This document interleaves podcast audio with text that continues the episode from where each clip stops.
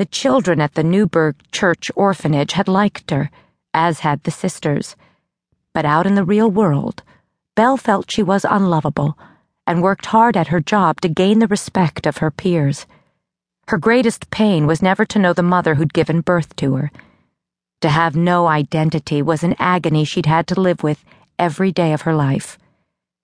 The sisters who ran the orphanage had told Belle that Mrs. Peterson had been able to have only one child. She'd finally prevailed. Belle, who had no last name. This was Belle's chance to have a mother, but no bonding ever took place. From the day she'd been taken home, Cliff had been cruel to her, making her life close to unbearable at times. Good morning. Belle was so deep in thought over the past, she didn't realize Mr. Harmon had come into the room. She shook his hand. I'm glad you two could arrange to meet here at the same time. I have some bad news and some good. Let's start with the bad first. The familiar scowl on Cliff's face spoke volumes. As you know, there was no insurance. Therefore, the home you grew up in was sold to pay off the multitude of debts. The good news is you've each been given $1,500 from the auction of the furnishings.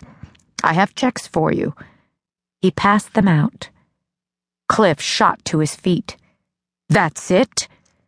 Belle heard panic beneath his anger. She knew he'd been waiting to come into some money, if only to make up delinquent alimony payments.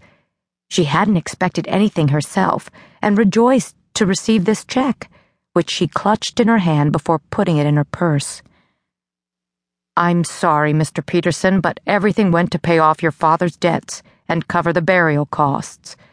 Please accept my sincere sympathy at the passing of your parents.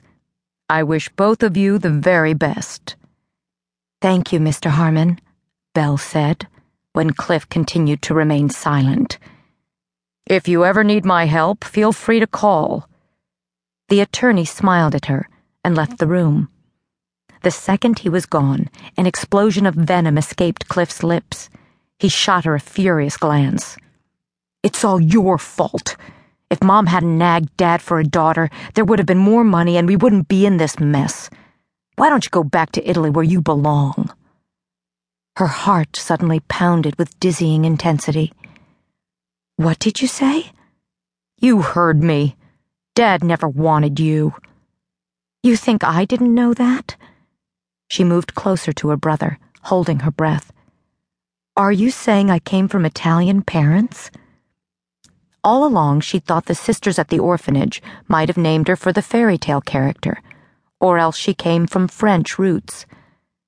Her whole life, she'd been praying to find out her true lineage, and she'd gone to the orphanage many times seeking information. But every time she did, she'd been told they couldn't help her. Nadine, her adoptive mother, had never revealed the truth to her, but Belle had heard Cliff slip and refused to let it go. He averted his eyes and wheeled around to leave, but she raced ahead of him and blocked the door. At 24, Belle was no longer frightened of him. Before they left this office and parted ways forever, she had to ask the question that had been inscribed on her mind and heart from the time she knew she was an orphan.